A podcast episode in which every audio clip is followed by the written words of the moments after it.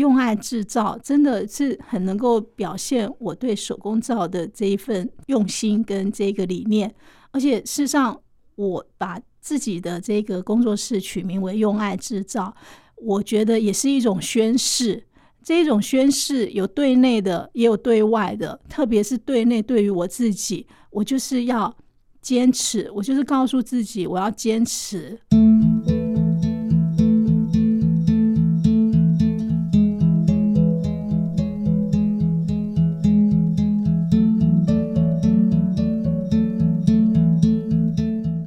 亲爱的朋友，我们今天忙里偷闲的要带大家一起来认识用爱制造创造者、发行者吴晶晶老师。上一次节目中呢，也邀请到他来跟我们谈谈他视力不方便，但是却很努力的考上了公务人员。那面对他的公务行政工作呢，又是怎么样的认真以待？那在今天节目里。我们就带来他在退休之后人生下半场的重新出发，用爱制造。我们欢迎晶晶。大家好，宜家好。晶晶，你这个名称“用爱制造”，皂是肥皂的皂，是在上次稍微为我们介绍一下。不过我今天在节目一开始，是不是我们更深入的来告诉大家这个名称的由来，还有它精神的意象在哪里呢？说真的，就是我相信啊，所有喜欢自己动手做的，也就是说喜欢 DIY 的，不管你是打毛线啊，还是缝纫，还是烹饪，我相信你一定是投入了你的许多的时间精力啊，当然还有材料、金钱这些东西的。嗯，但是我想，你如果说是要能够持续哈，而且呢有所精进。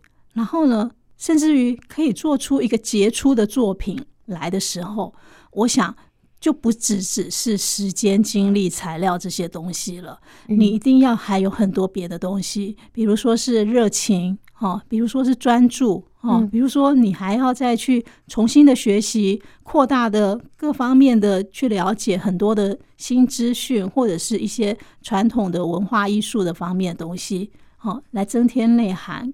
哦，不管不管，也许你用各式各样的名词来形容它，也许有的人会用 A 形容，或用 B 形容。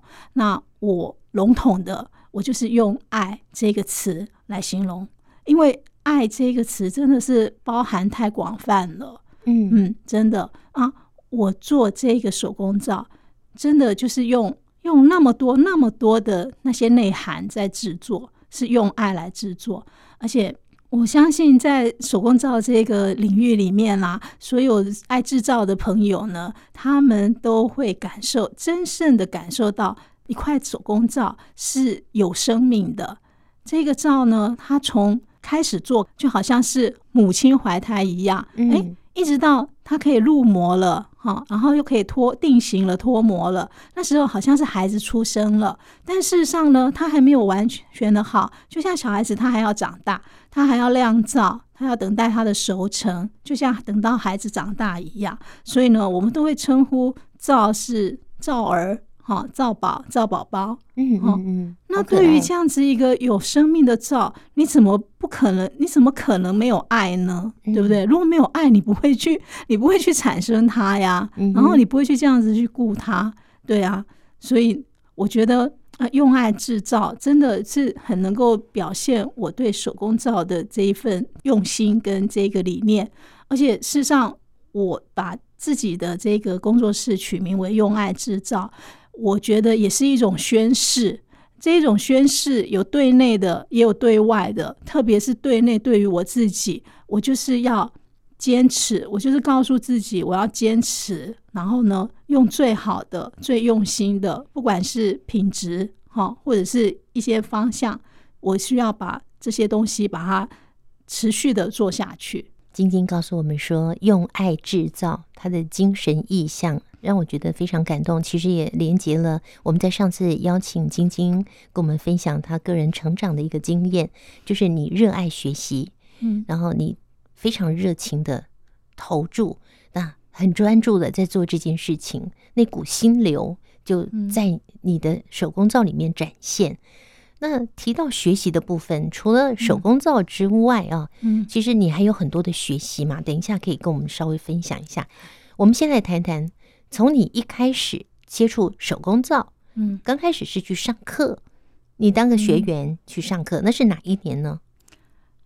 哦，我跟你讲，其实我手工皂的学习之路还真的跟人家不太一样。嗯，就是我先从一个中断的结果来讲好了，就是说我当时开始真正要投入手工皂，并且自己有一些心得之后啊，然后我也受聘到外面去上课，当讲师。对，当讲师。那邀请单位呢，都会很希望我能够提供一个手工皂讲师的那个一个资格证明来，嗯，但是我没有，为什么呢？因为手工皂的学习部分，我完全是自学的。哦，你完全自学？对，是看书吗？对，是自己看书。然后当然就是后来渐渐网络资料也多了，也是有有上网就是爬文这样子。嗯。那最最开始的时候呢，是我在很偶然间，就是看到朋友的朋友的朋友的。母亲她在做手工皂，嗯、因为我们家自己是卖文具百货的哈，对，当中就是有肥皂，有卖肥皂，对，我对肥皂很有兴趣。那那种兴趣当然就觉得就是很亲切，写亲很亲切，然后然后是哎，一个东西居然能够弄出泡泡来，然后有香味，然后颜色很漂亮，甚至于有些、嗯、那时候也有一些基本的形状，像什么弯弯啦，对不对？好，弯弯玉皂那个角度的，对，嗯、那。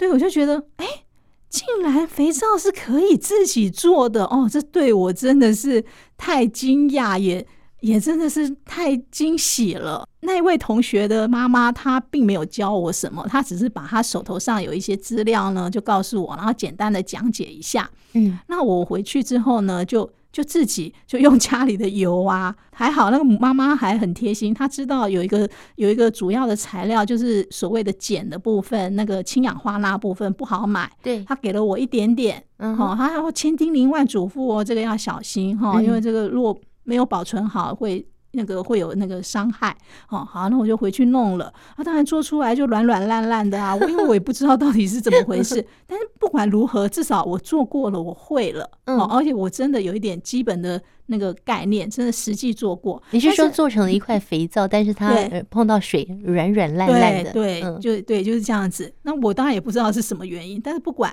这个这个已经是十二三十年前的事了，嗯嗯，然后是一直到大概民国九十八、九十七年的时候。就是有一个很偶然的机会，我我开始做手工皂，而且深入研究，就是自己看书，然后上网爬文这样子学会的。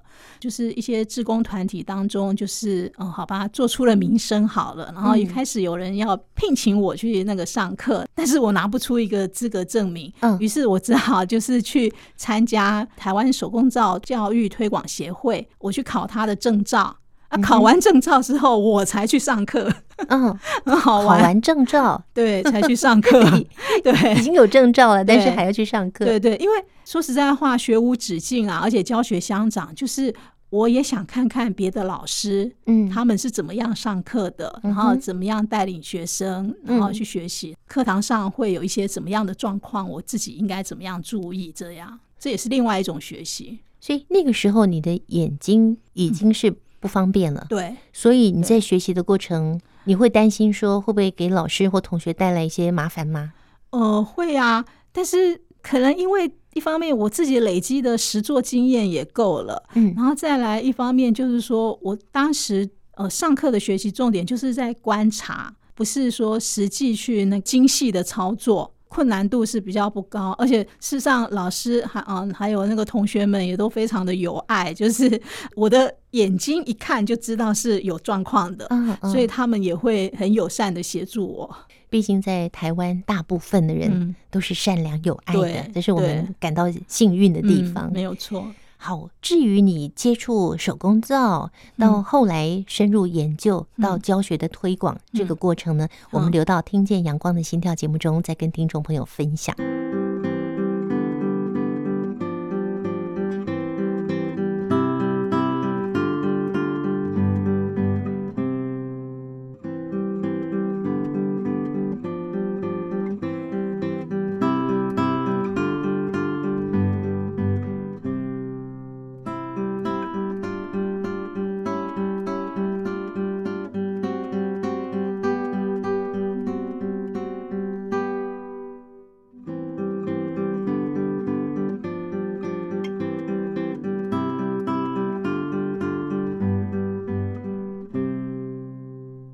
你本身视力的状况来制作手工皂。嗯、你说一开始是在二三十年前，那时候视力还算不错，对对不对？对。那后来你现在的状况，左眼完全没有光觉，嗯、对，那右眼。只剩下零点一，那甚至那个零点一跟我的零点一又不太一样。我是戴了眼镜就可以变成正常了。嗯，那你没有办法。是，那所以这个情况你又怎么样来来制作？尤其刚刚有讲一个有个碱，一个什么东西有危险性。嗯，那那怎么办呢、啊？呃，当然就是说，本身它就是要在一个良好的一个保存的容器里面嘛。嗯、哦，我在这里先不要介绍太多的这个这个化学的专业的东西，就是说，呃，你有一个良好的、安全的一个保存容器，然后你取用的时候就注意取用上的安全，保持干燥啊，戴着手套啊这些东西的。因为我也有教过视障的学习者，所以我知道，就是说，有时候你也可以利用一些。工具来帮忙，譬如说你需要溶解所谓的呃碱，就是氢氧化钠这个部分。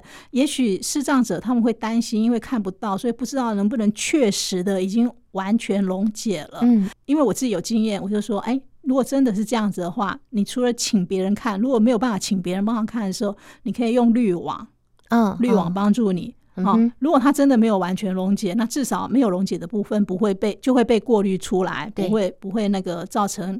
你操作上的一些失误，这样子哦。它如果没有过滤，但是它又没有溶解，那它在操作上会让手工皂失败吗？呃，失败是不至于啦，但是就是说，总的来讲的话，就是说它的可能就是我们会感觉上是它的秉持就比较不均匀，这样子。什么东西不均匀啊？呃，整体皂的品质啊，就是肥皂呢，就是简单的讲啊，它就是一个油，哈，天然油，哦不管是植物的油或者是动物的油，加上一个所谓的碱，哈，就碱就是专业的化学名称是氢氧化钠，哈，这样子，然后还有加上水，水跟氢氧化钠它们先溶解在一起，让它成为一个碱性的液体。然后这个碱性的液体呢，再跟这个天然的油脂起那个化学的反应，这个化学反应呢，就是称为皂化。因为这个化学反应它是会做出肥皂来，所以在化学里面也是特别为它定了一个名称，叫做皂化。这样子，对，那。呃，就是说，我们希望这个碱性的液体，它当就好像我们溶解糖水一样啊。嗯，我们会希望就是糖水是一个均匀的溶解状态，对不对？嗯、完全的状态。嗯，那如果碱水也是一样，希望它是一个完全溶解，而且是均匀的状态。嗯，对。那当然，如果说它溶解的不完全，它还有极为细小的颗粒存留在那个里面。哦，也许哎，你的皂在用上来的时候，哎，可能就是，其实，在使用上或许没有那么强烈的感受，但是也有可能就是哎，某个地方碱性稍微强了一点，这样子。嗯哼，对。哦，整块肥皂不均匀。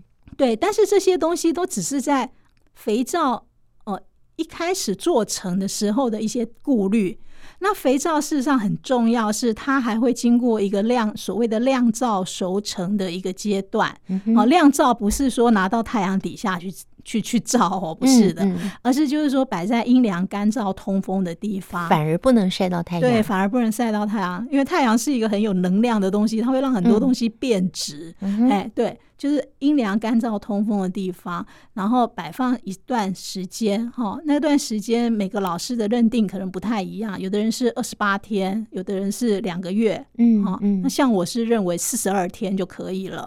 嗯、那对，那这个阶段是怎么样呢？就是说让多余的水分散发出去，那同时在水分散发的过程当中，它也会带动这个碱性的消退。哦，对，所以说这个酿造熟成的过程是很重要的。嗯，哦，然后经过这样子，哈，一个月到两个月，因为这个也是要看你所设计制造的这个手工皂的配方，它所使用的油脂特性、添加物的特性这一些，哦，然后就是来跟它的熟成期有关。适当的熟成期之后呢，它的碱性事实上都是可以达到安全的这个阶段的。对，只要你不是。过于错误的一个操作方式的话，正常来说，嗯，要用在我们皮肤上的这些肥皂，嗯，应该是弱碱性的，对，对不对？对，那应该是弱碱，不能强碱，强碱的话会伤皮肤的。对，嗯，好，那那其实呢，你除了自己来研发手工皂之外，嗯、你刚刚也说了，你还特别欢迎视障朋友来学习制作手工皂。你有带过几位视障朋友很成功的经验吗？哦，有啊，就是说在这个上课的部分，能够遇到呃视障朋友哈，这个机会不一定，因为我开课的情况有可能是应聘，就是别的单位他办理的，那他们可能有他们本身设定的对象，嗯，好。那个不一定能够开放给外面的人参加，嗯，嗯，但是也有的是接受的啊。然后如果他们接受是可以开放给外头的人参加的时候，我都会。希望他们能够注明，就是欢迎视障朋友参加。好、嗯哦，那那我自己自己开课的，或者是别人主动来找我配合的，像譬如说刚刚有提到的，就是呃中华民国双喜老人义务教育推广协会，觉得说这个对象不限，那我就是会特别注明欢迎视障朋友参加，因为视障朋友他们在学习上面就是会有一个蛮特别的需求，就是。手工皂在做上面呢，会有一些称量的需求，称量就要看嘛，嗯，对不对？对啊，那要看的话，哈，有的人他的视力还能够看得到电子秤上面的数字，但是有的人真的还还是不行，没办法。对，有时候只是简单的看助教啊，哈，可以帮忙。但是有时候还是会有一些操作上的需求。那有的视障朋友他会需要有一个人陪着他共同上课，我也都觉得是 OK 的，对，不会不会额外收费的，不会因为多一个人就额外收一份费用。在这样的经验当中，因为我们也是都是小班精致教学，所以至少退休后这样子三年来，至少也有服务过八位的视障朋友。嗯，对，他们现在也都还有自行在做皂，有时候自己学会怎么样做手工皂哈，嗯，做一批就够这一年用的。对，没有错，没有错，这是很安全的，而且就是你自己去挑选这些材料，是，然后对身体是好的。对，哦，嗯，那这个是我们也鼓励收音机旁边，不管是明眼的朋友或者视障朋友，你都可以透过学习，家里面不用再买肥皂了，自己来制作，特别是用爱制造。那我们也更欢迎视障朋友，你绝对不要因为你的视力受限了，嗯，所以就阻断了很多学习的路。那像晶晶她本身，她也是从小视力不太好。随着年纪的增长，状况是越来越看不清楚。可是他还是继续的，因为他有十多年的经验。这个经验呢，就让晶晶呢做起这些事情来是得心应手的。那至于是怎么样的一个情况之下，想要来做这个手工皂的教学推广呢？其实晶晶有很多很多的梦哦。我们留到汉声电台听见阳光的心跳节目，再请晶晶来跟大家分享喽。我们今天在节目最后，是不是用你的用爱制造来送给我们听众朋友一句话呢？啊，我想真的心中的梦想不要荒废，也不要放弃。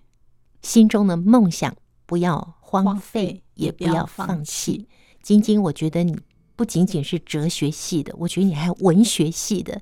我丢给你的任何题目，根本没有事先跟你串通好，你马上就可以给我一个好美的答案。晶晶，今天非常谢谢你，我们有更多分享，留到汉声电台听见阳光的心跳喽。跟听众朋友说再见，拜拜，拜拜。